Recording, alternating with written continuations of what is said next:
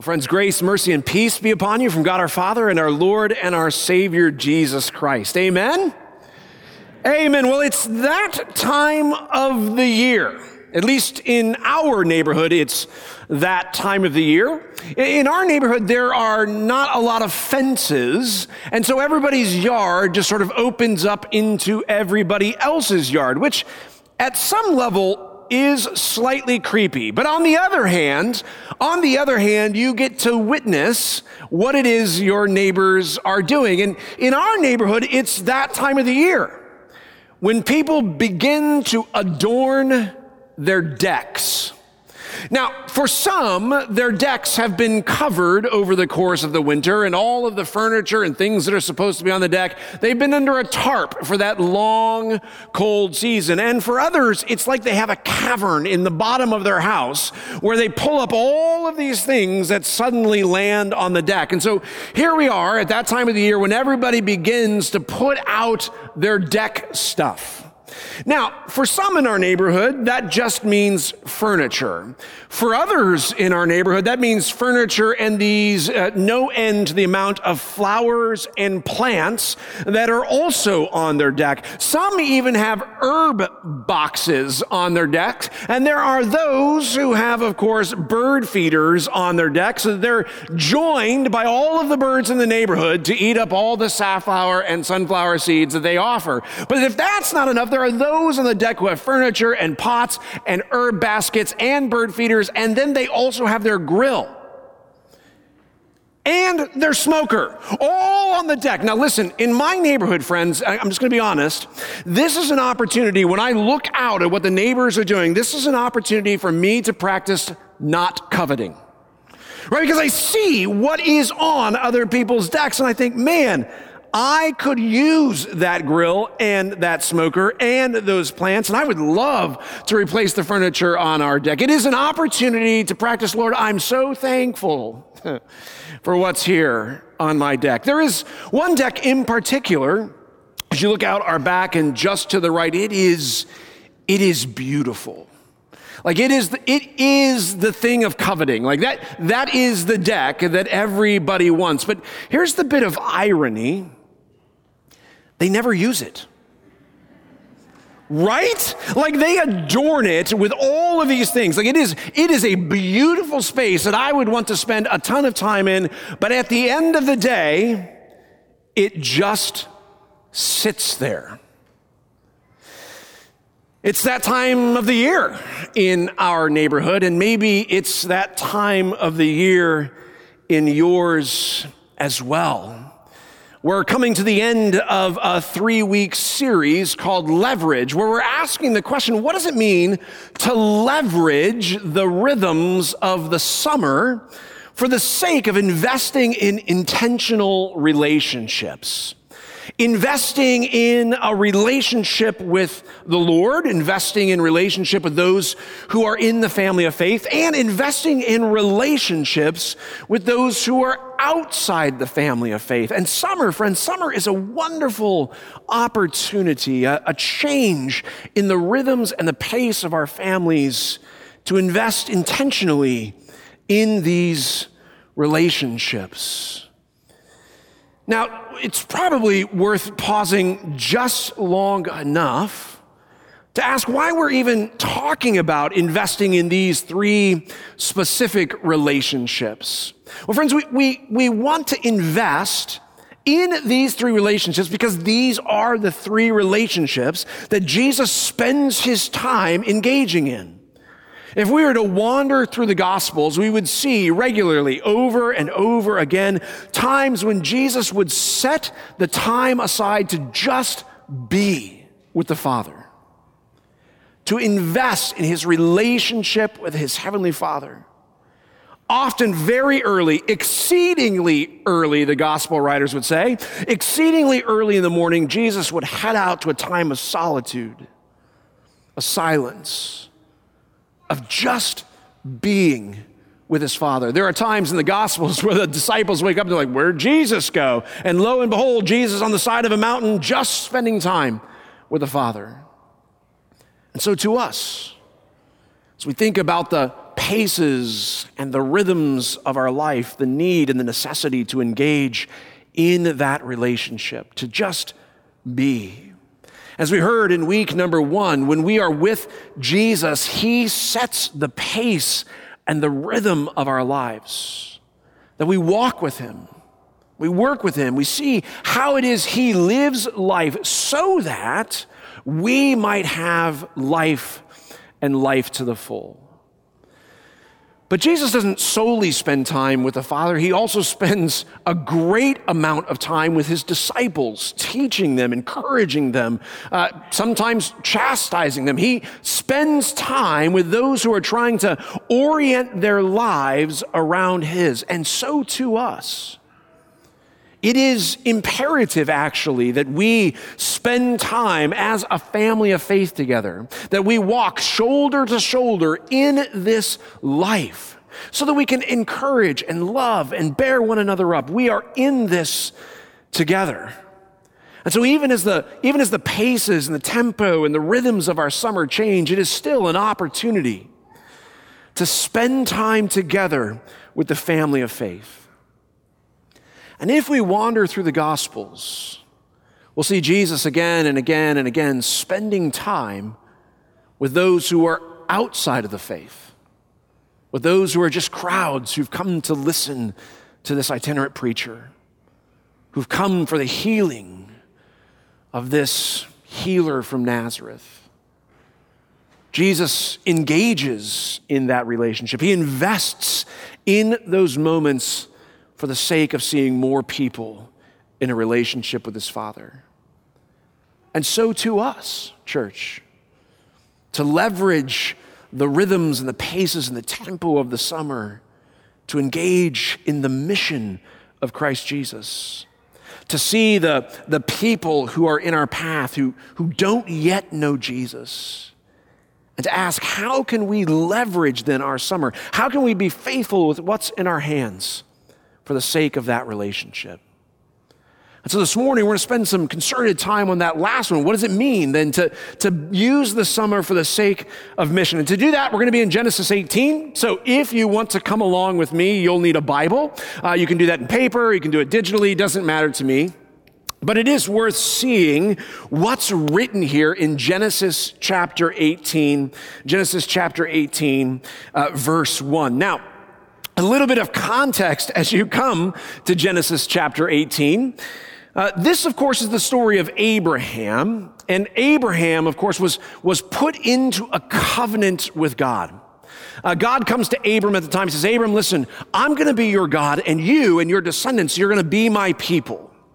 I'm going to lead you to a land that's going to be flowing with milk and honey, and your, your descendants will be so many that it'll be like the stars of the sky and the sand of the seashore. I'm going to be, right? I'm going to be your God, and you and your descendants, you're going to be my people. That's my promise to you. I'm making a, a covenant with you, Abram.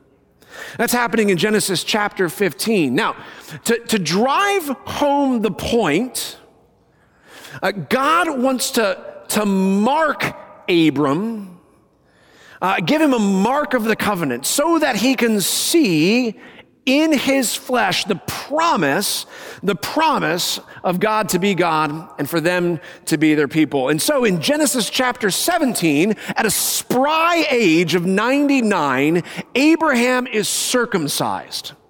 Him and all the men in his household, they have been circumcised. And then, friends, we get to what we just heard read Genesis chapter 18. Right, so you have, you have to imagine here that more than likely, Abraham and the rest of the men in his household are in recovery. Right? They're not supposed to lift more than five pounds. Right? They, they, are just trying to sit and to, to uh, you know, to, to get well, if we can say that, right? And then, and then, chapter 18, verse 1. The Lord appeared to Abraham near the great trees of Mamre while he was sitting at the entrance to his tent at the heat of the day. No kidding that he's sitting, right? In recovery. And yet the Lord shows up to him as he sits in that recovery. Verse 2. Abraham looks up and he saw three men standing nearby. Now, I know some of you are like, wait, the Lord appeared and there are three people. Yes. Uh, sometime this summer, we're going to do Stump J. Fox, and he'll try to figure out what the heck that means. You ask him later. He won't be able to tell you, nor will I, nor will Pastor Adam. But it is what it is. The Lord appeared, and there were three men. There it is. So he looks up and he sees these three men standing nearby. And when he saw them, look, he hurried from the entrance of his tent to meet them. And he bowed low to the ground. And he said, If I have found favor in your eyes, my Lord, do not pass your servant by, but let a little water be brought. And then you may all wash your feet and rest under this tree. Let me get you something to eat so that you can be refreshed, and then you can go on your way, now that you have come to your servant. Abraham was in recovery, resting and waiting when he sees some travelers. And he offers them a spirit of hospitality to provide for them a place of refuge and rest and sustenance for their hunger. Now, we, we, we, should pause again just to say that at the time of Abraham, Abraham and his family are really traversing through very rugged terrain, what we would know to be the desert. And so, as you can imagine, rest and refuge and sustenance for any traveler of the day are necessary. And so there is, there is at some level a, a hospitality that is baked into the culture to simply care for those who have been on the move, to provide rest for the traveler, right? to be a refuge for those who are weary, to provide sustenance for those who are hungry. And so no doubt, no doubt Abraham is, is living out part of what's already in the culture. I want to provide for you and give you the things that you need. But no, these are strangers to him. That his heart of hospitality is open to whoever happens to be in his path. And so let's continue. The visitors say to Abraham, Very well. They answer, Do as you say. And so Abraham hurried into the tent to Sarah Quick, he says, get three seahs of the finest flour, knead it, and bake some bread. And then he ran to the herd and selected a choice, tender calf, and he gave it to a servant who hurried to prepare it. And then he brought some curds and some milk and the calf that had been prepared, and he set these before them. There is in Abraham this beautiful spirit of hospitality to provide for those who get put in his path, to simply look at what's in his hands and provide it. Now, now for Abraham, that is freshly baked bread and what sounds like steaks, right? When I when I read this, right, I hear prime rib and sourdough. Like that, I can't get around that. That that's what's in his hands. He's just saying, listen, I've got this. This is what I have. It's what I possess. It's all I have and it's all I possess, but I'm going to use what's in my hands for your needs. A hospitality is openness not only of heart, but it is an opportunity to leverage the things that are in our hands. Abraham provides for you and me, friends, as we enter into the summer. He offers a model of hospitality to be open to whoever crosses our path, to whoever stumbles in the way. Now, for some of us, that might be while we're on vacation at a Hampton Inn continental breakfast, right? It, it might be in the fifth wheel at some state park. It, it might be at a fire pit or on your deck. But there will no doubt be people who will cross your path over the course of the summer who don't yet know Jesus. And we, friends, we have an opportunity to posture our hearts and our hands like Abraham. Some of you are saying, like, Pastor, I don't have a tender calf out back that I can just slaughter. we don't do sourdough in our house. That's okay. It doesn't have to be a tender calf and some sourdough, right? It doesn't have to be any of that. But if it is, My telephone number is 713 213 7193. You call me and I will help you eat that and meet whoever you have. But if it's not, maybe for you, it's just a cold glass of lemonade offered to a neighbor. Maybe it's um, a package of s'mores around a bonfire at the state park next to your camper. Maybe, maybe it's pointing somebody in the direction of the freshly brewed coffee at the Hampton Inn Continental Breakfast.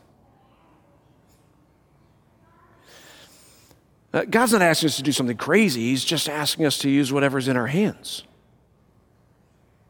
to provide for refuge and rest, sustenance for those who are hungry.